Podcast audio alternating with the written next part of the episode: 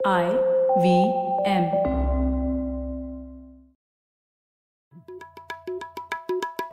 भाई हम हिंदुस्तानियों को बतियाना बड़ा पसंद है। बंगाली में अड्डा उड़िया में खोटी कन्नड़ा में हरटे और हिंदी में पुलियाबाजी। इस कला के लिए हमारी हर भाषा में एक शब्द है। तो प्रणय और मैं तो अक्सर मिलकर पुलियाबाजी करते ही रहते हैं। हमने सोचा कि आपको भी इसमें शामिल कर लिया जाए। तो आइए प्रणय और सौरभ के साथ करते हैं पुलियाबाजी। हेलो सौरभ कैसे हैं आप? बस बढ़िया प्रणय तुम बताओ? सौरभ हम लोग हर एपिसोड में एक शब्द का प्रयोग करते हैं एक फ्रेज का समाज सरकार बाज़ार। किसी भी चीज़ के बारे में समाज सरकार बाज़ार को क्या करना चाहिए? लेकिन हम लोगों ने कभी बात तो की नहीं कि ये शब्द हम लोगों ने उठाया कहाँ से? हाँ बिल्कुल बिल्कुल तो जहाँ से हमने ये सीखा सबसे पहले उनको बुलाना चाहिए ना अपने पॉडकास्ट पे और आज मौका है और खुशकिस्मती है हमारी हमारे साथ रोहिणी नीलकनी जी हैं। स्वागत है रोहिणी आपका पॉडकास्ट में। नमस्ते नमस्ते और बहुत शुक्रिया धन्यवाद मुझे यहाँ बुलाने के लिए। आप दोनों ठीक है?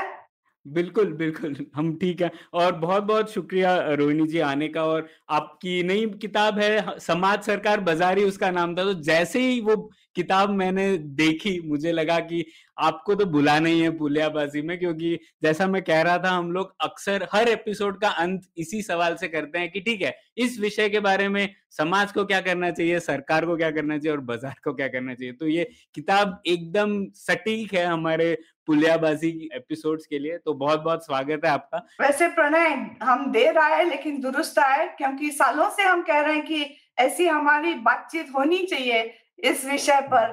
तो मौका अच्छा रहा कि बुक के बाद अभी थोड़ा टाइमली लग रहा है।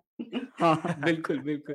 सही बात और मेरे पास तो आपके लिए बहुत सारे सवाल है तो हम लोग शुरू करेंगे उससे, लेकिन फिर भी मैं एक फॉर्मल इंट्रोडक्शन तो करना चाहता हूँ। लोग जानते ही होंगे, लेकिन फिर भी रोहिणी नीलेकर्णी एक लेखिका हैं और फिलेंथ्रोपिस्ट हैं, जो भारतीय सामाजिक क्षेत्र में करीबन तीन दशकों से काम कर रही हैं।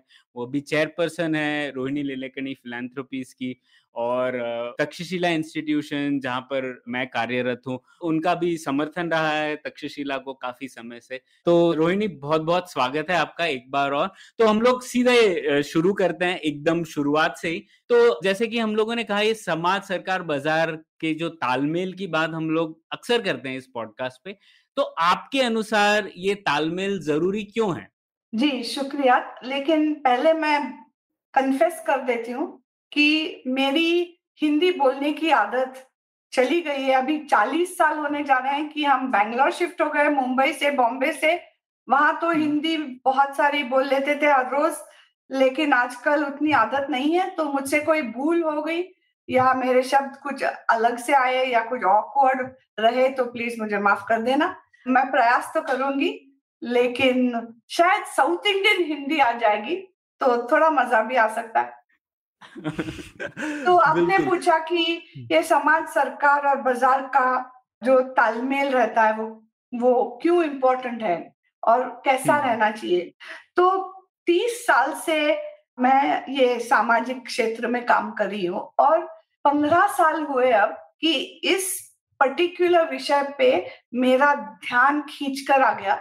जब मैं बिहार में थी और प्रेम कुमार वर्मा, जो कि हमारे अर्घ्यम संस्था, जहाँ पे हम पानी पर काम करते थे, वे हमारे पार्टनर हमें बिहार में सभी जगह लेके जाने के लिए आए थे, वहाँ हमें रिसीव करने के लिए।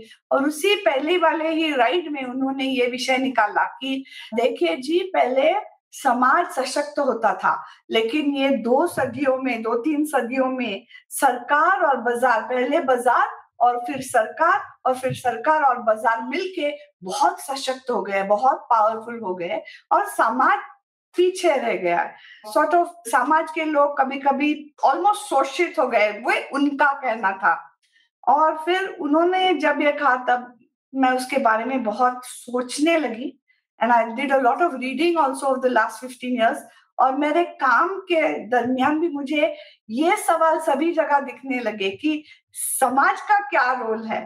और। फिर मेरे मन में आया और मेरे ध्यान में आया और मुझे अभी थोड़ी इसके ऊपर मेरा विश्वास अब है कि समाज है वो नींव है वो फाउंडेशनल सेक्टर है। और समाज के लिए ही सरकार और बाज़ार बना था।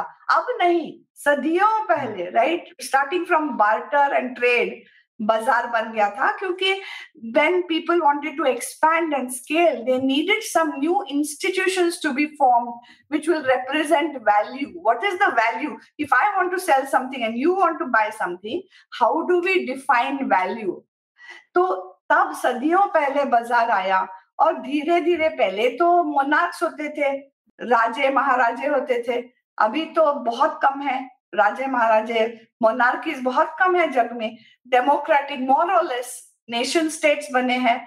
तो सरकार का रूप बदलता आया है अब इस सदी तक। लेकिन प्रश्न ये बनता है कि संतुलन क्या होना चाहिए? अच्छा बैलेंस हम्म। क्या होना चाहिए? मेरे ख्याल से ये दो तीन प्रेम कुमार वर्मा जी जैसे कहते थे शायद उसका बैलेंस थोड़ा ऑफ़ हो गया है। लेकिन मैं कोई एक्सपर्ट नहीं हूँ मैं कोई साइंटिस्ट नहीं हूँ मैं कोई अकेडमिक नहीं हूँ। मैं नागरिक बन के ये बातें कर रही हूँ आपसे कि शायद समाज को थोड़ा सा संतुलन के लिए समाज को कुछ करना पड़ेगा समाज में नेतृत्व या समाज की संस्थाएँ कुछ रिफॉर्म करनी चाहिए ताकि हम अवेयर हो जाएँ कि कितनी बार हम अपने आप को सिर्फ़ ग्राहक समझते हैं कंज्यूमर समझते हैं अब तो हम्म। इतना इजी हो गया है ई कॉमर्स से एक सेकंड में कुछ भी हम खरीद सकते हैं और उसके साथ हमारा डेटा भी दे देते हैं। सोचते भी नहीं है कि क्या हम कर रहे हैं। पहले हम्म। वाले बाजारों में तो बिल्कुल अलग होता था अभी बहुत अलग है। या सिर्फ़ किसी भी सत्ता के किसी की स्टेट के किसी भी गवर्नमेंट के सिर्फ़ प्रजा लोग हैं क्या? वो थोड़ा सोचना पड़ेगा। या कि हम फ़र्स्ट मानव और नागरिक है। सो so, इस हम्म। बात पे कॉन्वर्सेशन होनी चाहिए। परफेक्ट आंसर कोई भी नहीं है। एक कोई आंसर हम्म। नहीं है। हम्म, रोहिणी जी ये मैंने तो आप ही से ये पहली बार सुना था और ये ये जो संकल्पना थी कि भाई ये एक संतुलन है तीन चीज़ों का तो और इससे एक तरीके का नज़रिया ही चेंज हो जाता है जब आप इस तरह से चीज़ देखने लगते हैं। पर आपने और भी कहीं देखा है कि ये ये आप ही की संकल्पना है या ये सवाल और लोग भी उठा रहे हैं या और लोग भी उठा रहे थे? नहीं नहीं सदियों से लोग सिंस एरिस्टोटल उन्होंने कहा था कि जैसे हम कहते हैं ना सर्वे न सुखी न भवंतु। उसी तरह उनकी एक आइडिया यूडाइमोनिया की थी कि they should be happiness everywhere and in that process he use to be talking about what is the role of the public कि नागरिकों को क्या करना चाहिए ये ये सर्वे सुखी न if everybody has to be happy and prosperous what is the role of societies और डेमोक्रेसीज में तो ये हमेशा प्रश्न उठता ही है तो मैं पहली नहीं और आखिरी भी नहीं होंगी इस इन सवालों को रेस करने के लिए हम्म। बहुत सारे लोगों ने लिखा है एक कुछ सालों पहले रघुराम राजन ने द थर्ड पिलर करके एक बुक लिखी थी हम्म। उससे भी हम्म। पहले तक्षशिला में आप लोग बहुत बोलिंग अलोन के बारे में रॉबर्ट पटनम की बुक के बारे में बताते हैं आपके स्टूडेंट्स को वैसे कितने सारे बुक्स और विचार प्रकट हुए इस विषय पर कि what should society state and markets do for a good society for a to make the समाज बेहतर बनाने के लिए इन तीनों के रोल्स क्या है? उनकी जवाबदारी और रिस्पॉन्सिबिलिटीज क्या है? इसके बारे में बहुत चर्चा हुई है सेंचुरी से। हम तो बस छोटे से है उस क्यू में? इतने हाँ। लंबे क्यू में हम सिर्फ़ एक कोई है? छोटे से। हाँ, नहीं क्योंकि एटलीस्ट पिछले कुछ सालों में यूजली जब भी ये चर्चा होती है ना तो ये ऐसे समाज वर्सेस बाज़ार हो जाती है या बाज़ार वर्सेस सरकार हो जाती है ना। तो ये ये जो तरीका है इस सवाल को रखने का कि समाज सरकार बाज़ार का संतुलन तो इसमें ऐसा नहीं लगता कि ये आपस में झगड़ा कर रहे हैं ये जैसे मल्टी स्टारर मूवी है तो सबका रोल है। है ना? तो हाँ। मतलब शोले में मतलब ऐसे ठाकुर जय जय और वीरू तीनों चाहिए ना? ऐसे उसके बिना नहीं बनेगी पिक्चर ठीक है? तो ऐसा नहीं कि एक चाहिए दूसरा नहीं चाहिए एक को ज़्यादा इंपॉर्टेंस देनी है दूसरे को नहीं देनी है। और वो मुझे लगता है ये उससे काफ़ी बदल जाता है चीज़। जैसे जो टिपिकल लेफ़्ट थिंकिंग रहती है उसमें रहता है भाई बाज़ार को बंद करो नीचे करो। हाँ और काफ़ी सारे जो बाकी लोगों की काफ़ी कंजर्वेटिव लोगों की थिंकिंग रहती है उसमें रहता है कि नहीं सिर्फ़ सोसाइटी होनी चाहिए समाज जो भी बोले वैसा ही ठीक है बाकी सब गौण है। लेकिन ये जो। संकल्पना है इस तरह से रखने की कि भाई ये तीनों का रोल है और ये एक मल्टी स्टारर मूवी है। तो ये संकल्पना भी काफ़ी समय से है या ये इस तरह से सवाल रखने का जो ये तरीका है ये नया है? आई थिंक ऐसे हम सोच सकते हैं कि in the last two centuries two big ideologies ruled the world है कि नहीं? वो एक थी हम्म। कम्युनिज्म जहाँ पे स्टेट तो स्ट्रांग था और बाज़ार हाँ। बहुत वीक उनकी आइडिया ही थी कि बाज़ार को बहुत कम रोल देना है और समाज को हम्म। थोड़ा रोल देना है और सरकार को बहुत बड़ा रोल देना है समाज की सेवा में। और हम्म। इस साइड में वेस्ट में कैपिटलिज्म दूसरी जो हम्म। आइडियोलॉजी उसमें मार्केट फ़र्स्ट। मार्केट से हम्म। ही सब कुछ ठीक होने वाला है जग में। ऐसे दो आइडियोलॉजीज का जब I think both the battles that were fought over the last two three centuries between communism and capitalism I think those we have gone post those ideologies now and I truly believe that we need state we need a strong secure state. The mandate of a state is to ensure equity. The mandate of a state is to uphold the rule of law. We Hmm. need the bazaar we need the markets because otherwise how will you get innovations? How will you get public goods and private goods and services for all of us to enjoy. Everything on this Hmm. screen is created by markets. This is created by markets. The things you see behind me are created by markets. Behind you. Hmm. so you need markets for innovation and for the creation of public goods and services. And you need the Hmm. market for also establishing the value of exchange. अभी ये हिंदी में कैसे मैं बोलूँ? आप ही जरा translate कर दीजिए। कि नहीं नहीं बेसिकली किसी भी चीज़ की कीमत हमको डिस्कवर करने के लिए मार्केट चाहिए वैल्यू हाँ। हाँ। जी, बिल्कुल जी। बिल्कुल मूल्य। मूल्य हम्म। करेक्ट एंड सरकार के बिना तो चल ही नहीं सकता लोगों का काम क्योंकि हम्म। ऐसा भी हम नहीं कह सकते कि समाज is like one happy family ऐसा नहीं कह सकते। समाज में भी बहुत सारे कॉन्फ्लिक्ट्स होते हैं। ग्रुप्स के बीच में धर्मों के बीच में जोग्राफिकल लोकेशंस के लोगों के बीच में ट्राइब पहले ट्राइब्स में होते थे अब आजकल आइडियोलॉजिकल ट्राइब्स में होते हैं। तो हम्म। उसके लिए स्टेट का रोल बहुत इंपॉर्टेंट है पीस और शांति रखने के लिए और लॉ बनाने के लिए और उसको अपहोल्ड करने के लिए। कानून अच्छे कानून बनाने के लिए और उनको उनका पालन हो रहा है ये सुपरवाइज करने के लिए। सो so, इन तीनों का रोल तो बहुत इंपॉर्टेंट है। लेकिन एक थोड़ा सा मैं मानती और मानने लगी हूँ कि हमें ये नहीं भूलना है कि बाज़ार और सरकार बना था क्यों? हम्म। बना था इसलिए कि समाज का लार्जर इंटरेस्ट जो है वो सर्व हो जाए।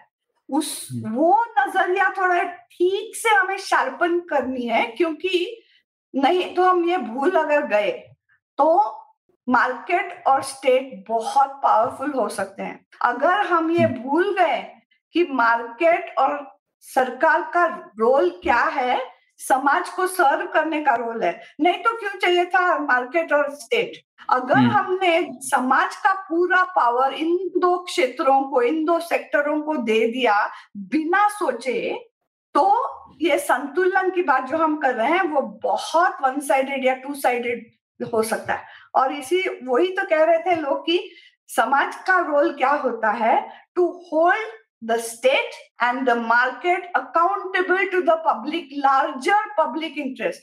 अगर हम ये भूल गए और सिर्फ़ एपथी में रहे, हमारी नागरिकता हमने प्रकट नहीं की तो डेंजर ये होता है कि सरकार में बहुत पावर एक्यूमुलेट होता है। या तो बाज़ार में मल्टीनेशनल कॉरपोरेशन हो या बड़ी बड़ी कंपनियाँ हो, आजकल कहते हैं गूगल और एमेजोन और एप्पल और जो बाकी जो भी हो माइक्रोसॉफ्ट और जो भी और कंपनियाँ हो, उनमें इतना पावर है कि स्टेट भी उनको कंट्रोल नहीं कर पा रहा है। स्टेट के लोग भी सोच रहे एमपी एमएलए सेनेटर्स पूरे जग में सोच रहे हैं कि भाई उनको कैसे हम रेगुलेट करें? तो इसलिए समाज के लोगों को थोड़ा अलर्ट रहना चाहिए इस बात में इस बात के ऊपर और ये कॉन्वर्सेशन एटलीस्ट जारी रहने चाहिए। घर में सोशल ग्रुप्स में सभी संस्थाओं में कि समाज का रोल क्या है बाज़ार का रोल सच्ची में क्या है और गवर्नमेंट का रोल क्या होना चाहिए। ये कॉन्वर्सेशन क्योंकि ये डायनामिक बैलेंस है। ये फिक्स्ड बैलेंस तो है नहीं। कुछ भी एक हो तो चेंज होता रहता है। लेकिन इस इसके बारे में सोच इसके बारे में विचार इसके बारे में डिस्कशंस इसके बारे में पुलियाबाजी सभी जगह होनी चाहिए। बिल्कुल बिल्कुल। बहुत बढ़िया बात कही आपने। और ये मैं ये भी इस तरीके से मैं बोलता हूँ कि जैसे कि अक्सर लोगों को लगता है कि समाज एक तरीके का मरीज़ है। जिस पर बाज़ार और सरकार ऑपरेशन करते हैं। लेकिन हम लोग ये कहना चाहिए कि सरकार एक्चुअली भागीदार है बदलाव लाने के लिए, पॉजिटिव चेंज लाने के लिए, ना कि सिर्फ़ एक पेशेंट है जिसपे ये दोनों चीज़ें ऑपरेट करते हैं। और इसीलिए अक्सर डिस्कशन यही हो जाती है, communism versus society versus capitalism वगैरह। लेकिन जो तीसरा और जो, जैसा कि आपने कहा, जो मूल फाउंडेशन है, उसके ऊपर ही हम लोग चर्चा नहीं कर पाते। तो एक बात भारत में भी इसका कैसे बदलाव हुआ है, रोहिणी जी? जैसे कि हम लोग पढ़ते हैं कि रविंद्रनाथ टैगोर है, वो कई बार कहते थे कि जो सोसाइटी है, उसका रोल हमेशा से प्रधान रोल रहा है उसका। लेकिन फिर कॉलोनियलिज्म के दौरान वो रोल बदल गया और फिर उसके बाद इंडिपेंडेंस के बाद फिर से स्टेट मार्केट डोमिनेट करने लगे। तो आपकी सोच में पिछले कुछ सदियों में भारत में ये जो संतुलन है वो किस तरीके से बदला है? जी मैं तो कोई इतिहास की बहुत बड़ी एक्सपर्ट या स्टूडेंट नहीं हूँ लेकिन इतना तो हम सब जानते हैं कि ये पाँच हज़ार सालों का सिविलाइजेशन है। ये जो संस्कृति बनी है इस हमारे बिलवेड देश में जो आज का भारतीय है भारतीय नागरिक उसके डीएनए में पाँच हज़ार सालों का कुछ थोड़ा थोड़ा अंश है। और ये जो सागर है संस्कृति का सागर उसमें कितनी सारी नदियाँ मिली है।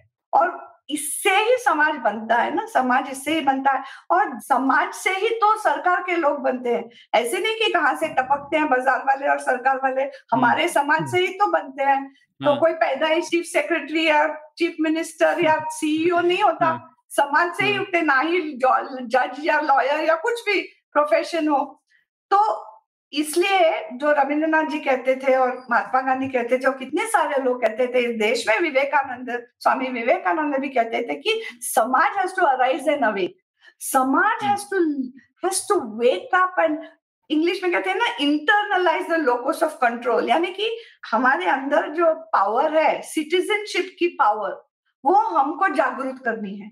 कैसी जागरूक करनी है? पब्लिक लाइफ में पार्टिसिपेट करके जागरूक होती है समाज की पावर ऐसे घर में हम्म। बैठे क्लिक क्लिक करके नहीं हो सकती. सो लोकल इश्यूज़ में कुछ तो इंटरेस्ट लेना है तभी हम सिटीजन बनते हैं.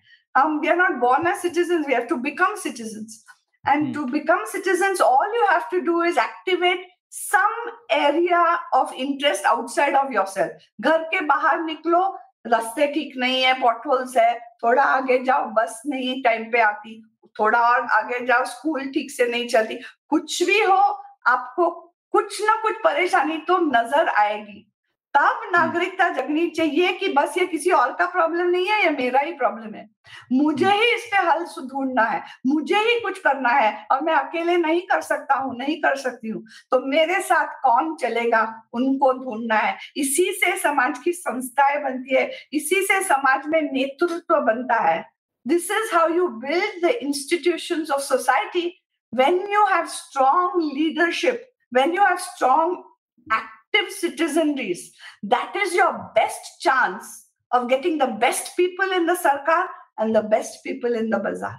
Because you have that mm. strong need, that strong foundation of people in the samaj who are thinking of societal issues.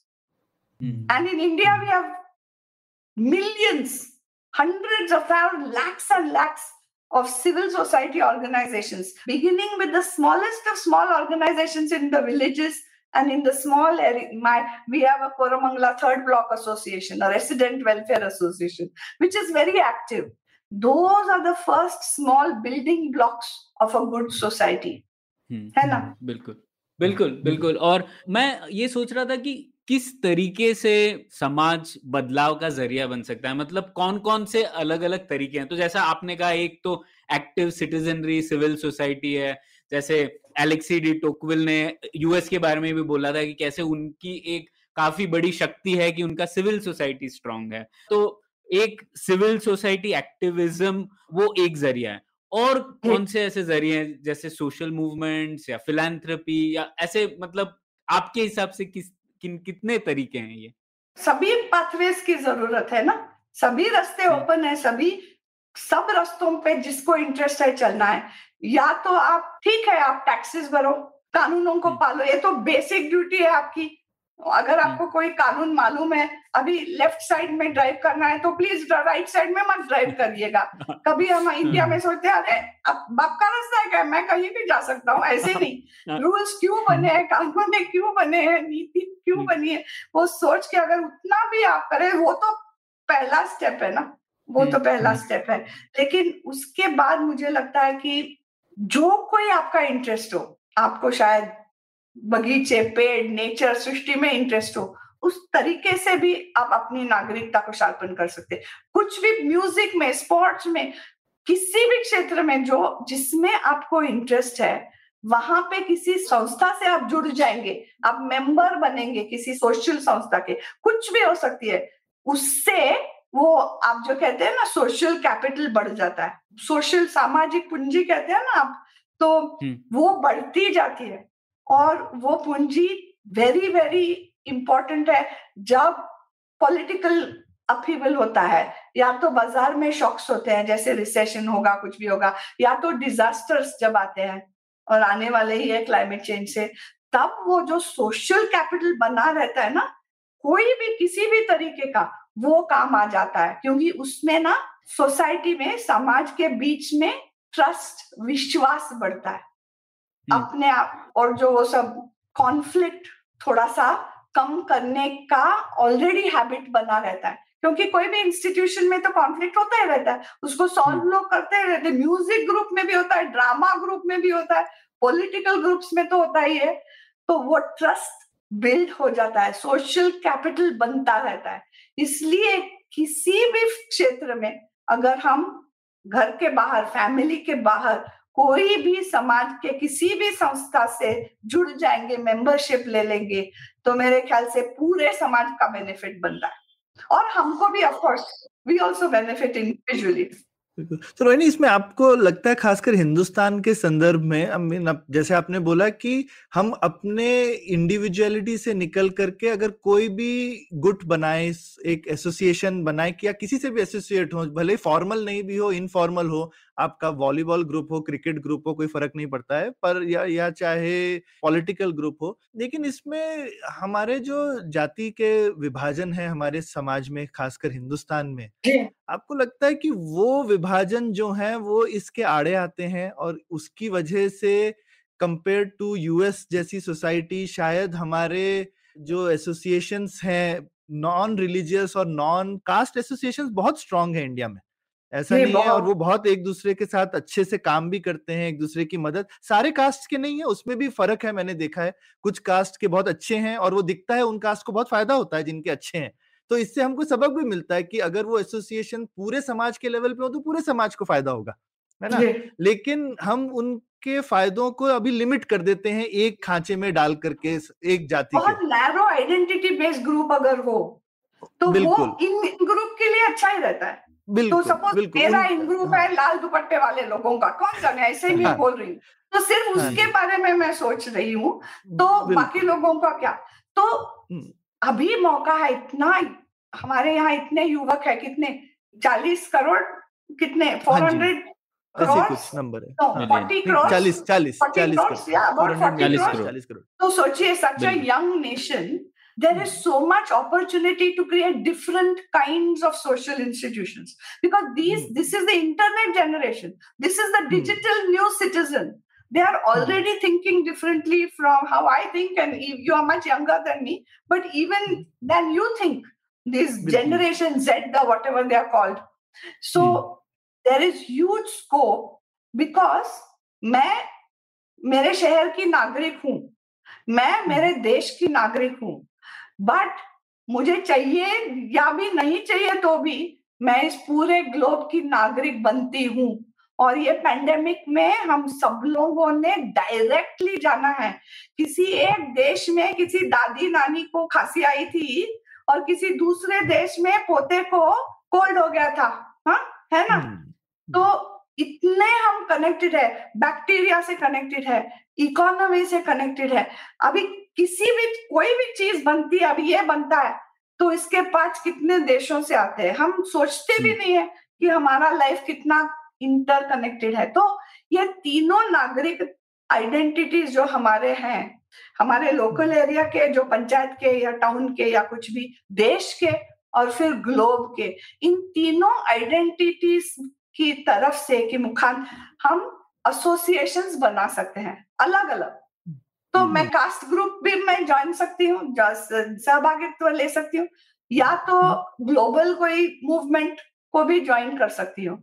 और ये सब इम्पोर्टेंट है कि हम instead of getting into narrower and narrower identities can we become our best and broadest self that is the need of this decade because you may have seen recent reports how far behind we are all falling on the sustainable development goals you must mm. have seen how rapidly climate change indicators in the last 5 years much more than the scientists thought will happen.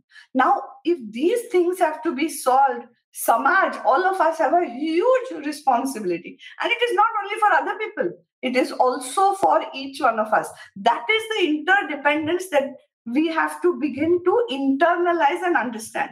And I think finding other people who can talk about this, think about this, act on this, even in the smallest possible way, is very important it it not only takes you outside of yourself it builds bonds of hope you know because mm-hmm. otherwise young hmm. people i find can worry about the future लेकिन hmm. उनको उत्साह देने के लिए उनको प्रोत्साहित करने के लिए मेरे ख्याल से ये एक तरीका है किसी भी सोशल ग्रुप की मेंबरशिप लेना that is how you build out समाज that is how you build out the strength of the समाज and from there only the leaderships leadership for all the two other sectors will emerge i think that is very important today because ये internet ये तकनीकें जो सब है वो हमें I can speak to anybody anywhere anywhere in the world but I may never speak to my neighbor who lives in the next house, right? Mm-hmm. Or I'll be speaking to her on a computer. So it is also an isolating technology. So you have mm-hmm. to hmm. go out and make physical possibilities of human relationships important again, especially hmm. for young people. ये आपने बहुत अच्छी बात करी रोहिणी क्योंकि एक तो ये इंटरनेट का हम अक्सर डिस्कस भी कर चुके हैं पहले मैं और प्रणय काफ़ी एपिसोड्स में कि ज्योग्राफी से क्या होता है आपकी मजबूरी होती है आपको अपने से जुदा लोगों से भी संबंध रखना पड़ता है। क्योंकि आप एक एरिया में क्या करेंगे? बाहर जाएँगे तो सबसे बात करनी पड़ेगी ना। इंटरनेट पर रह के आप सिर्फ़ अपने से मिलते जुलते विचार वाले लोगों से ही बात कर सकते हैं। जी, लेकिन जब आप अपने आसपास में जाओगे तो हर तरीके के लोग होंगे। लेकिन ये हर ओपिनियंस के लोग कैसे फोर्स करेंगे लेकिन आप? अभी जैसे इतना डिजिटल है बच्चों को आप ज़बरदस्ती थोड़ी बोल सकते हैं आप फ़ोन रख के बाहर जाओ ये मतलब आपको तो पता ही होगा कितना मुश्किल काम है लेकिन मैं सोच रही हूँ थोड़ी ऑप्टिमिस्टिकली मैं सोच रही हूँ हम्म। कि हम हाँ। लोग जो पोलराइजेशन पोलराइजेशन के बारे में सोचते हैं ना कि जो लोग एक तरीके का विचार करते हैं वो अलग विचार करने वाले लोगों से बात ही नहीं करते या तो ऑलमोस्ट हिंसात्मक रिलेशनशिप होती है हम्म, उनके पास। स्पेशली हम्म। इंटरनेट पे ना हम कितना सुनते हैं बहुत एंगर और हेट और वो सब बैड वर्ड्स हो जाते लेकिन मुझे लग रहा है आजकल मुझे सच्ची ऐसा लग रहा है कि we have reach peak polarisation लोग यहाँ तक तंग आ गए हैं। अभी हम्म। वो राह ढूंढ रहे हैं कि हम कैसे हमारी सोच बड़ी करें how can we widen the scope of our thinking and that's where again you need social leadership we need people to come and make it possible for people to talk to each other एक हमारा जो partner है मेरी फिलेंथ्रफी में क्षेत्र करके उनका नाम है अभी अभी नया नया ऑर्गेनाइजेशन बना है और उनका ये गोल है कि they will build a curriculum to help people prevent and reduce conflict through a dialoguing process. Like how mm-hmm. will people of different persuasions different ideas be able to talk to each other not talk at each other not shout at each other but talk to mm-hmm. each other in a civilized way? This process of dialogue is going to be extremely important in the next few years all around the world but i think also in our country बिल्कुल। ये सामाजिक पूंजी से ही जुड़ा हुआ मेरा भी सवाल था तो जैसे जो लोग इससे फेमिलियर नहीं होंगे हम लोग जैसे आर्थिक पूंजी की बात करते हैं वैसे ही सामाजिक पूंजी भी होती है जैसे हम सोशल कैपिटल कहते हैं। तो ये एक ज़रूरी सामग्री होती है किसी भी समाज को प्रभावशाली बनाने के लिए। और जैसे कि सौरभ कह रहे थे कि सोशल कैपिटल भी दो तरह के होते हैं एक बॉन्डिंग कैपिटल होता है जो कि हमारे जैसे लोगों के बीच में ही कैसे संबंध है। तो भारत में वो हमेशा से ही स्ट्रांग रहा है बॉन्ड्स हमारे जैसे लोगों के साथ स्ट्रांग रही है लेकिन ब्रिजिंग कैपिटल मतलब जो हमारे से अलग हैं लोग उनके बीच में हमारे उनके साथ हमारे रिश्ते कैसे हैं वहाँ पर काम करने की शायद ज़्यादा ज़रूरत है। तो आपके अनुभव में इतने तीस साल का जो आपका अनुभव है इस सेक्टर में तो आपके अनुभव में सोशल कैपिटल खास करके ब्रिजिंग कैपिटल किस तरीके से विकसित होता हुआ देखा है? क्या आपने कुछ देखा है कि किसी टाइप की एंगेजमेंट की वजह से लोग अपने छोटे छोटे छोटी या संकीर्ण मनोवृत्ति को तोड़ के साथ आ रहे हैं, दूसरे लोगों के साथ बढ़ रहे हैं, ऐसा कोई अनुभव आप बता सकें तो अच्छा है।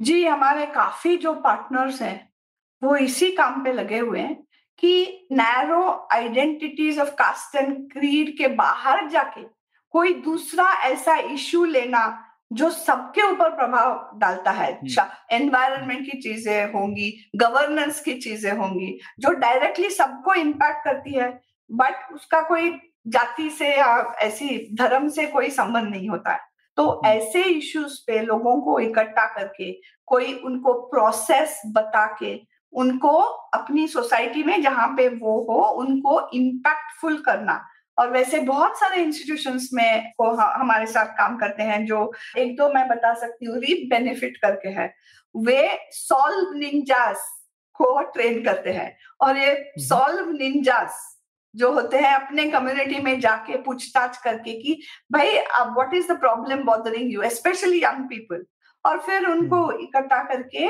कोई प्रोसेस बना लेते हैं अगर इस प्रॉब्लम का हमें हल ढूंढना है सोल्यूशन ढूंढना है तो हमें क्या करना होगा कैसे करना होगा?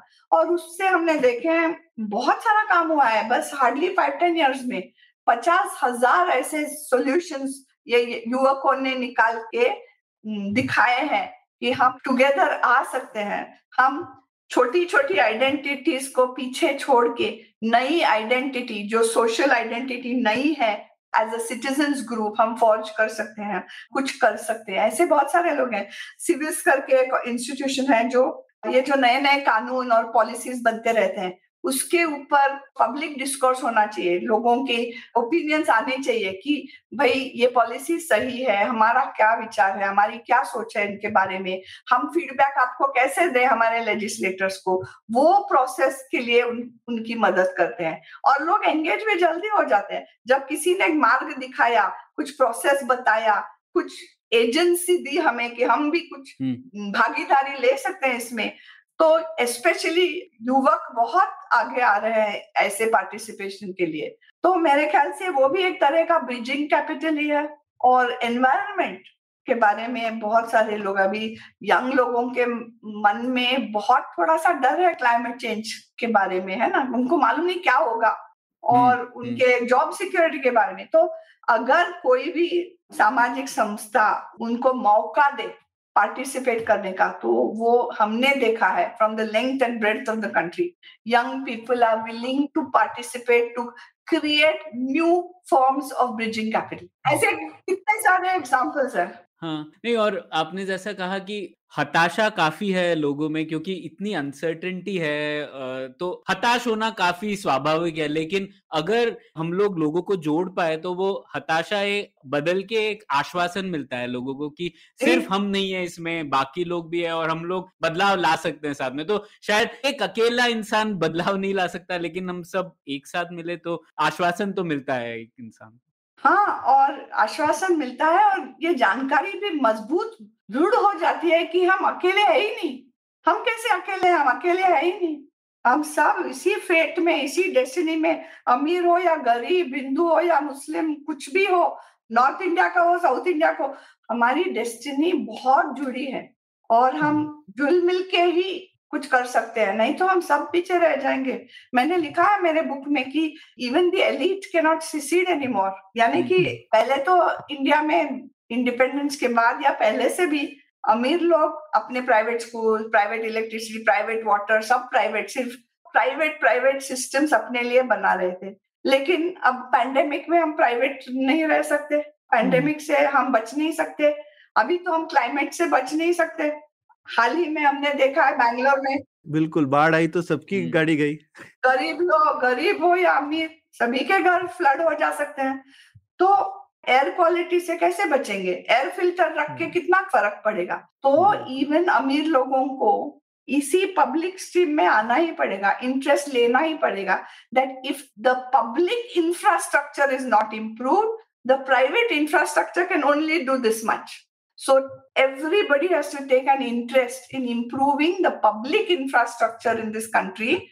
On top of that, fine, you can have private infrastructure, but you cannot have weak public infrastructure and extremely thin layer of high private infrastructure. It simply does not work. So that's one more reason why people have to become active as citizens. You cannot mm-hmm. escape anymore. Mm-hmm. तो आपने public infrastructure की बात कही और हमारे जो सरकार जो एक पिलर है उसमें हमें पता है कि एक कमज़ोर कड़ी है लोकल गवर्नमेंट्स और हमेशा से रही है। तो लोकल गवर्नमेंट्स को सशक्त कैसे बना सकता है समाज? मतलब समाज कैसे चेंज मेकर बन सकता है लोकल गवर्नमेंट्स की शक्ति बढ़ाने में? क्योंकि हमें पता है लोकल गवर्नमेंट्स को सशक्त बनाना तो ज़रूरी है ही उसके बगैर हम लोग कई चीज़ें नहीं कर पाएँगे। तो वो कैसे कर सकते हैं? तो विलेजेस में हमने थोड़ा सा बदलाव आते हुए 10-15 साल में देखा है और फाइनेंस कमीशन के ज़रिए भी काफ़ी डायरेक्ट पैसा जा रहा है पंचायतों में। हम्म। उनके लिए they can decide what to do with it which is a very good thing एक कमी वहाँ पे ऐसे हमने देखी है। अर्घियम में हमने बहुत काम किया था ग्राम पंचायत ऑर्गेनाइजेशनल डेवलपमेंट के लिए कि पानी हम्म। की समस्या क्यों हल नहीं हो रही है? इतने सारे लाइन डिपार्टमेंट्स है लेकिन जो काम लोकली होना चाहिए वो क्यों नहीं हो रहा है? क्योंकि वो सब जो सारे लाइन डिपार्टमेंट्स होते हैं वो पंचायत उनको अकाउंटेबल नहीं रख सकता। सो हम्म। थोड़ा सा उसमें बदलाव आ रहा है। अभी हमारे शहरों में अभी तक वो बदलाव नहीं आया है। कितने सारे हमारे बैंगलोर में इतने सारे रिफॉर्मर्स है लेकिन अभी तक स्टेट गवर्नमेंट्स बैंगलोर जैसे शहरों को पकड़ के रखना चाहती है क्योंकि सब हाँ, पावर और पैसा यहीं पे है। जब तक वो होल्ड छूटेगा नहीं तब तक मेरे ख्याल से लोकल गवर्नेंस में बदलाव इतनी जल्दी नहीं आ सकता। क्योंकि जो चीज़ें लोकल अकाउंटेबिलिटी और इनिशिएटिव से होनी चाहिए क्योंकि that level is closest to the citizen state. Is much further union government is even further जो प्रिंसिपल ऑफ़ सब्सिडियरी के से अगर हम देखें तो जो पावर और अकाउंटेबिलिटी और रिस्पॉन्सिबिलिटी लोकल गवर्नमेंट में होनी चाहिए वो अभी नहीं है। और बैंगलोर में तो ये बहुत साफ़ दिखाई देता है। तो जब तक वो नहीं होता तो समाज में भी लोग नागरिक कुछ भी करे वो थोड़ी स्ट्रक्चरल इश्यूज़ जब तक चेंज नहीं होती जब तक हमारे मेयर के डायरेक्ट इलेक्शन नहीं होते जब तक हम प्लानिंग में मास्टर प्लान में पार्टिसिपेट नहीं कर सकते बजटिंग में पार्टिसिपेट नहीं कर सकते ठीक से तब तक ये बदलाव नहीं आएगा। और ऐसे ही डिसीज़न समाज में नागरिकों के बीच होती रहनी चाहिए कि हमें और क्या करना होगा। हमें हमारे लॉ मेकर्स को क्या कहना है? जब तक हम ऑर्गेनाइज नहीं होते तब तक कोई सुनने वाला नहीं है। हमारी ऑर्गेनाइजेशन और शार्प होनी चाहिए।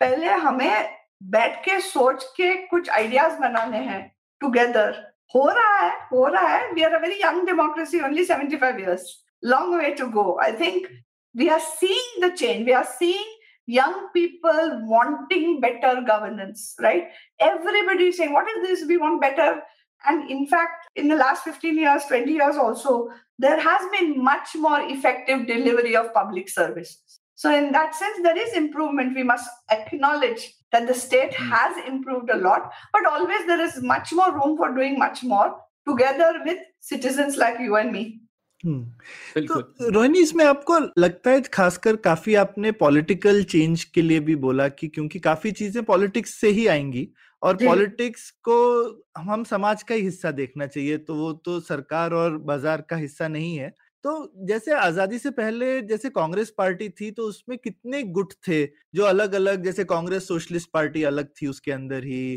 कांग्रेस के अंदर मतलब पचासों तरीके की विचारधाराएँ थी। उस समय एक तरीके का बिग अम्ब्रेला था जिसमें लोग आपस में बहस करते थे सब करते थे। तो आपको लगता है कि काफ़ी सारी जो चीज़ें आप भी अभी आप कह रही हैं जिसमें हम बोल रहे हैं कि समाज को इकट्ठा होकर ये करना चाहिए हम कहीं पर थोड़े से पॉलिटिकल पार्टी से एक तरह से उदासीन हो गए हैं तो बोल रहे हैं वहाँ तो कुछ होगा नहीं वो लोग नहीं करेंगे हमको अब बाहर आके करना है। हाँ, क्यों नहीं होगा? ज़रूर होगा। पॉलिटिकल प्रोसेस से ही चेंज आएगा। और जब तक एक बार हमने पॉलिटिशियन को इलेक्ट किया और उसकी हम्म। कोई सरकार में पोजीशन आई तो वो सरकार के साइड पे गया। तब तक समाज के ही साइड पे है ना वो? जब तक वो किसी पोजीशन में नहीं आता sir so very much they are part of the समाज of course power distribution is very much a key issue of समाज it so in a democracy change will come through the political process our vote is one power we all have and India imagine our founding fathers They gave the universal vote when other countries were still struggling. What an important thing. कितना मौल्यवान है हमारा vote है ना? जब तक तो हमारी इलेक्ट्रिक इलेक्टोरल डेमोक्रेसी काफ़ी स्ट्रांग होने से हम इसमें तो पार्टिसिपेट कर ही सकते हैं। बिल्कुल। और पॉलिटिकल प्रोसेस वो ठीक बात है पर आजकल जैसा लगता है जैसे जिसको बोलते हैं कि पार्टीज़ के अंदर ही डिबेट की क्या होना चाहिए वर्सेस कि हम सोच रहे हैं कि नहीं हमको पॉलिटिशियन को ऐसा बोलना है एज समाज तो ये कुछ अभी एक बीच में ऐसे फ़र्क आ गया है या फिर हमको वो पार्टीज़ के अंदर ही क्या डिबेट कम हो गई आपको लगता है कि एक ये पार्टीज़ के अंदर क्या होता है मुझे मालूम नहीं लेकिन आई होप कि वो स्पेस अभी तक अलाइव है। कोई कोई पार्टीज़ में ज़रूर होगी क्योंकि इंट्रा पार्टी डिबेट तो रोबस्ट होना चाहिए नहीं तो कैसे? हुँ?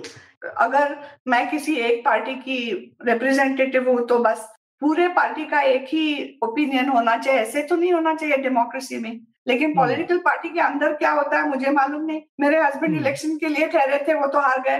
तो अभी फिर से हम ना तो वो ना तो मैं पॉलिटिकल पार्टी प्रोसेस में ज्वाइन होने वाले हैं। तो अंदर क्या होता है मुझे मालूम नहीं। लेकिन ज़रूरी तो है कि हर एक पार्टी में robust open fearless free debate हो। समाज के हित के लिए समाज के हित हम्म। के लिए हमारी पॉलिटिकल पार्टीज़ में इंट्रा पार्टी डेमोक्रेसी और डिबेट तो होना ही चाहिए। होता हम्म। है या नहीं मुझे मालूम नहीं। हम्म, तो लेकिन जैसे आप कह रहे हैं कि अगर वो ना भी हो या हो पर शायद जो सामाजिक संस्थाएँ गैर राजनीतिक भी हैं उनको भी राजनीतिक दबाव डालना चाहिए कि किस तरह से चेंज आए। ऐसा आपका मानना है? कि जैसे क्योंकि काफ़ी सारे जो चेंज है वो राजनीतिक ही हैं कि जैसे अगर हमको अपनी सिटीज़ का गवर्नेंस चेंज करना है फॉर एग्ज़ाम्पल राइट? या फिर हम लोगों को तो इसके लिए क्या आपको लगता है कि जो गैर सरकारी संस्थान है या सिविल सोसाइटी ऑर्गेनाइजेशन है उनको भी अपना स्ट्रक्चर कैसा रखना चाहिए या उसको मज़बूत करने के लिए और क्या कर सकती है हमारी सिविल सोसाइटी कि उनका दबाव अच्छा पड़े? हर कोई तो राजनीति में नहीं जाना चाहता है। लेकिन काफ़ी सारी चीज़ें राजनीतिक भी होती हैं और हर चीज़ का दबाव अलग हाँ। तरह से तो ये क्या स्ट्रक्चरल चीज़ है या इसको किस तरह से समझा जाए? थोड़ा पेचीदा लग रहा है। थोड़ा डिफ़िकल्ट मैं इंग्लिश में बोलूँगी। अगर मैं हाँ हिंदी में इस पे तो शायद कंफ्यूजन हो जाएगा। We are talking about non party political institutions, right? Non-party. And Correct. civil society institutions come under that non-party political processes. Because what is politics? Politics is not only about winning seats. Politics right. is about sharing power in society, right? How much and power is unfortunately zero sum right unlike hmm. knowledge if you have more knowledge i can also have more knowledge but if hmm. you have more power in a particular space i might have to have less so, because power is a zero sum game, or it hmm. can be a zero sum, not all the time, but often, hmm. how that power is distributed is something that societies are always interested in. Power hmm. across every single sphere of life, right?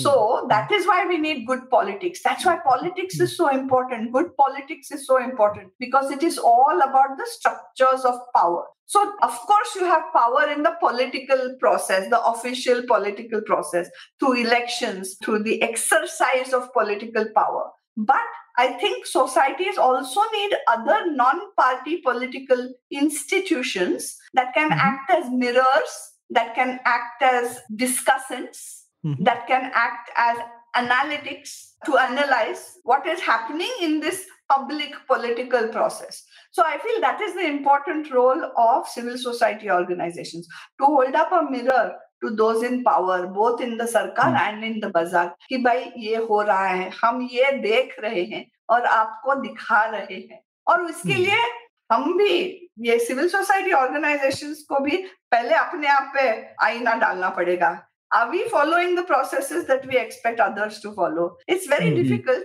but that it's a constant struggle which has to be always held. Are we transparent? Are we upholding the law ourselves as civil society institutions when we are Hmm. asking others to be accountable? So these Good. these are the big questions of our times, of course. हम्म, बिल्कुल। हम्म, और आपकी किताब में एक वो section था C S Os and strategic philanthropy मुझे बहुत पसंद आया वो क्योंकि आपने कई चीज़ें बताई हैं उसमें कि किस तरीके से जो सामाजिक संस्थाएँ हैं वो और प्रभावशाली बन सकती हैं किस तरीके की चुनौतियाँ हैं उनके सामने। तो उसके बारे में कुछ और बताइए। ये एक्सपीरियंस हम लोग और किसी से पूछ नहीं सकते क्योंकि आपने इतने दशकों से काम किया है उसमें। तो भारत की जो सामाजिक संस्थाएँ उनमें आप क्या चुनौतियाँ देखती हैं? किस तरीके से वो और इफ़ेक्टिव बन सकती हैं? हम्म, बहुत सारे हैं बहुत छोटी छोटी संस्थाएँ हैं। बहुत सिंसियर है लेकिन उनको टैलेंट ढूँढने में बहुत तकलीफें होती है। अच्छे लोगों को कॉम्पिटेंट लोगों को उन संस्थाओं में जुड़वाने के लिए तकलीफें आती है they find it hard to raise money because are philanthropists very exciting things are happening in indian philanthropy but not enough there's a lot of money out there but not being given away enough in fact, retail philanthropy done by ordinary people of India is, I think, more effective in many ways than the philanthropy of the rich. So, if any rich people are listening, we need much more generosity from the wealthy of India because these civil society organizations need a lot more capacity building. हाल ही में ईडल wise foundation के साथ हम काफ़ी लोग जुड़े हैं, काफ़ी संस्थाएँ भी जुड़ी है। हमने एक ग्रो फंड करके शुरू किया है, जिससे हंड्रेड ऑर्गेनाइजेशन की कैपेसिटी को बिल्ड करने में हम मदद कर रहे हैं। ताकि वो अपना जो सोसाइटी जो कुछ भी मिशन हो किसी भी क्षेत्र में, उसको अचीव करने के लिए और भी सशक्त हो जाए। और एक दूसरे के साथ मिलके कभी कभी ऑर्गेनाइजेशन स्केल नहीं हो सकती लेकिन मिशन स्केल करना ही है जो कुछ भी मिशन हो। तो दूसरे ऑर्गेनाइजेशंस के साथ मिलके मिशन को स्केल करना है अगर ऑर्गेनाइजेशन को स्केल नहीं कर सकते तो इसके लिए वो ग्रो फंड जैसे काफ़ी फंड्स को इम्पैक्ट वगैरह अभी आए हैं। आई होप जिसके थ्रू सिविल सोसाइटी की ऑर्गेनाइजेशन और इम्पैक्टफुल हो सकेगी। लेकिन फिलेंथ्रोपिस्ट को उनका साथ देना पड़ेगा और गवर्नमेंट को भी उनका साथ देना पड़ेगा because we need civil society organisation सरकार वो पहले मिल तक नहीं पहुँच सकती आसानी से। लोग उसको लास्ट माइल कहते हैं हम फ़र्स्ट माइल कहते हैं। फ़र्स्ट माइल जहाँ पे सबसे वल्नरेबल लोग होते हैं वो तो फ़र्स्ट माइल है ना पहला माइल है। पहला किलोमीटर है लास्ट वाला नहीं। अगर हम लास्ट वाला बोल के सरकार से काम करेंगे तो वो लास्ट में ही हो जाएगा काम। अगर उसको फ़र्स्ट माइल समझेंगे तो पहले वहां उन लोगों के बारे में सोच के कानून और पॉलिसीज बनाएंगे तो ये फर्स्ट माइल तक पहुंचना सरकारी इंस्टीट्यूशंस को बहुत डिफिकल्ट रहता है naturally because they are big institutions whereas it is much easier for civil society organizations ngos small small samaj even self-help groups they can easily reach this first mile and then they can work with the local sarkar for public services to reach those people right so that's where we need the sarkar to encourage civil society organizations to work effectively with the sarkar. It's not always about fighting with the government. We have to work Hmm. with our elected governments to achieve abundance and prosperity for every single Bharatiya citizen, right? Hmm. That is the role of civil society, and philanthropists have to help civil society organizations to grow and be more effective, right? I think Sahanubhuti and hmm, yeah. तो थो, तो थोड़ा जैसा basically जो वो थोड़ा patient capital capacity building वाला होता है इमीडिएटली राहत नहीं मिलेगी लेकिन तो वो कभी कभी शायद जो रिच फिलेंथ्रोफी से आना शायद ज़्यादा आसान है रिटेल फिलोसफी इमीडिएट राहत वाला कैपिटल शायद जल्दी दे दे लेकिन हम अपने रिच फिलेंथ्रोपी से एक्सपेक्ट कर सकते हैं कि थोड़ा जो पेशेंट कैपिटल है कभी कभी काफ़ी साल तक कैपेसिटी बनाने में लग जाता है और कोई रिज़ल्ट नहीं दिखता तो उसके लिए। पेशेंस चाहिए। हम्म, but uh, yeah आजकल किसी भी देश में देखिए इतना सारा वेल्थ क्रिएशन हो रहा है लेकिन वेरी नैरो वेल्थ क्रिएशन कोई चंद हम्म। आदमियों के पास बहुत सारा पैसा रहता है हम्म, और समाज को ही उनको आईना दिखाना पड़ेगा। और मैं भी उन लोगों में से एक हूँ। मुझे भी आईना दिखाइए ज़रूर कि इस वेल्थ का, इस प्रोस्पेरिटी का रोल क्या है समाज में। ना ही सिर्फ़ अपने आप के लिए कुछ करते रहना, बल्कि सोसाइटी को स्ट्रांग बनाना। नहीं तो समाज कुछ जैसे लोगों को इतना वेल्दी होने में, इतना अमीर होने में क्यों परमिशन देगी? सरकार क्यों परमिशन देगा थोड़े चंद लोगों को अमीर बनने के लिए? तभी देगा। समाज तभी उनको परमिशन परमिशन देगी अमीर होने के लिए जब तक समाज के लोगों को लगे कि ये सिस्टम फेयर है न्याय और हम्म। ठीक है और शायद हम भी इनोवेशन से हार्डवर्क से हम भी अमीर बन सकते हैं।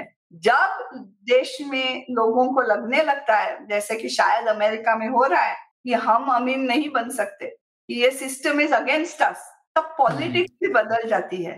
तो एक्चुअली अमीर लोगों की ये सेल्फ इंटरेस्ट भी बनता है कि वो ज़्यादा फिलेंथ्रोपिक बनते जाए और समाज में प्रॉस्पेरिटी बढ़ाते जाए जो हाथ एटलीस्ट देते जाए बढ़ाने के लिए। और ये समाज के लिए बहुत इंपॉर्टेंट बात है कि what is the responsibility of wealth in a society बिल्कुल। ये भी समाज हाँ, में डिस्कस करने की बात है। बिल्कुल हाँ, जैसा आपने कहा अगर अगर लोग सोच रहे हैं दो गुटों में हैव्स और वांट टू हैव्स में तो ठीक है। लेकिन अगर लोग सोचने लगे कि हैव्स और हैव नॉट्स के बीच में तो फिर जंग हो छिड़ जाएगी तो वो प्रॉब्लम है। एटलीस्ट कॉन्फ्लिक्ट सोशल कॉन्फ्लिक्ट तो हो ही जाएगी। हम्म। बिल्कुल। अभी तो, तो इंडिया की पोजीशन अच्छी है। India is one of the few countries that is growing economically India is one of the few countries that has its demographic dividend पचास या पचास पचपन तक परसेंटेज लोग ट्वेंटी फाइव ट्वेंटी सिक्स से कम एज के है ना कम है तो हाँ जी एटलीस्ट नेक्स्ट ट्वेंटी सेवन से हाँ uh, next 20 30 years we can avail of the demographic dividend and what better time to use than to really really fulfill the goals of all the founding fathers and mothers of this marvelous nation This is the time we have to seize uh, मे, मेरे पास एक आखिरी सवाल था जो आपने philanthropy की बात की और आपने एक चैप्टर में ये भी लिखा है कि किस तरीके से फिलेंथ्रोपी जो लोग बिज़नेस में इतना रिस्क लेते हैं वो जब फिलेंथ्रोपी में आते हैं फिर भी वो प्ले सेफ़ करते हैं मतलब वो फेलियर से हम्म। डरते हैं या फिर उन्हीं क्षेत्रों में इन्वेस्ट करते हैं जहाँ पे सरकार ऑलरेडी इन्वेस्ट कर रही है ताकि सेफ़ है तो आपने किस तरीके से सोचा है लोक कल्याण के क्षेत्र में फेलियर को? और आपके हिसाब से क्या करना चाहिए फिलेंथ्रोपी फेलियर तो किसी भी क्षेत्र में आ ही जाता है।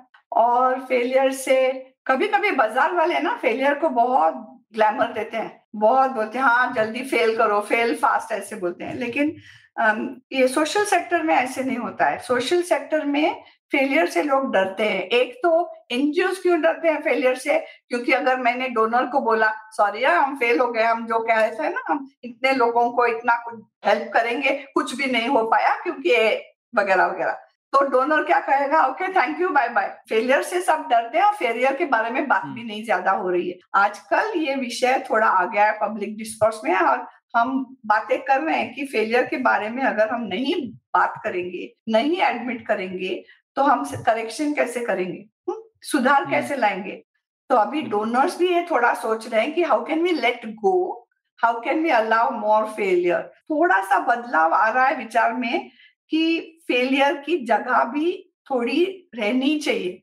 और पेशेंट कैपिटल का यही तो ध्येय है कि you should be allowed to fail as much as you want to succeed. So a little bit the conversation is changing. Failure will be there. Nobody's chasing failure. We don't want to fail. Failure will Hmm. happen. But philanthropists especially have to allow things to fail because on the ground it is so complicated. Social change is the most complicated thing in the world. To make social change, you have to constantly respond to changing local environments. And that means you have to fail, learn, and do something different. You may fail again or you may succeed, but you need your donors to be steady companions with you so that you can have the freedom to experiment. You need constantly to innovate on behalf of the people you claim to be working for. And so I think understanding why things fail, not moral failure. You can't make excuses for moral failure, Hmm. but failure during your work because Hmm. things keep changing. I think Hmm. the conversation is beginning and we must keep it up. Similarly, my whole book is an invitation to continue conversations about the role of Samaj Sarkar and Bazaar and uh, also about success and failure in societies. So it is, we really want people to keep these discussions alive and talk to each other without really judgment. How can we learn to do that? How can we build the societal muscle for dialogue, for decent, civilized dialogue? I think young people want those opportunities. So I do hope that Samaj Sarkar Bazaar, the book, will be a sort of a small trigger. Abhi, uh, ये book तो is available by the way free also. Those of you Yeah. who can buy it, please buy it. But those of you who would like to download it free, it is also available free. Because the point is not so much to sell the copies as to start conversations. That is how I would like to judge the book's success. इसका बिल्कुल। हिंदी संस्करण कब आ रहा है रोहिणी आना चाहिए ना आप क्या हाँ हम्म, आपकी क्या सलाह है होना चाहिए बिल्कुल आना कब- चाहिए बिल्कुल बिल्कुल, आना चाहिए बिल्कुल, ठीक है जरूर बिल्कुल, सोचेंगे इसके बारे में जल्दी ही हाँ जी। हाँ तो जैसा कि रोहिणी जी ने कहा इसकी क्रिएटिव कॉमन्स पर लाइसेंस है ये किताब तो कोई भी इसको प्रोड्यूस कर सकता है रिप्रोड्यूस कर सकता है इससे आइडियाज़ ले सकता है। और पढ़ सकता है। बिल्कुल बिल्कुल। तो इस पर पुलियाबाजी जारी रहनी चाहिए और बहुत बहुत शुक्रिया आपका रोहिणी जी आप आई और इसके ऊपर काफ़ी विस्तार से चर्चा की। और हाँ ये समाज सरकार का संतुलन बहुत ही पेचीदा विषय है। आई थिंक हम लोग बस शुरुआत कर रहे हैं। इस संतुलन के बारे में सोचने की और बहुत लोग चाहिए इस मिशन में कि हम लोग एक सही संतुलन तक पहुँच पाए। तो इस कॉन्वर्सेशन को शुरू करने के लिए बहुत बहुत शुक्रिया और थैंक यू। और हम याद रखें कि इसका एक ही कोई सही जवाब नहीं होता है। ये तो धाराएँ बहती रहेंगी समाज सरकार और बाज़ार के संतुलन की। तो उसमें बस हम थोड़ा सा एक we should just dip our little toe into this very vast subject but with integrity and honesty. Thank you. Thank you thank you उम्मीद है आपको भी मज़ा आया। यह पॉडकास्ट संभव हो पाया है तक्षशिला इंस्टीट्यूशन के सपोर्ट के कारण। तक्षशिला पब्लिक पॉलिसी में शिक्षा और अनुसंधान के लिए स्थापित एक स्वतंत्र संस्था है। आप दुनिया के किसी भी कोने में हो, आपकी उम्र कुछ भी हो, अगर आप पब्लिक पॉलिसी विदेश नीति या टेक्नोलॉजी गवर्नेंस में रुचि रखते हैं तो तक्षशिला की website Takshashila dot org dot in पर उनके कोर्सेज को ज़रूर चेक कीजिए। और अगर आप पुलियाबाजी में शामिल होना चाहते हैं तो हमसे कनेक्ट कीजिए Puliyabaazi at Gmail dot com पर या फिर एट पुलियाबाजी ट्विटर पर। शुक्रिया।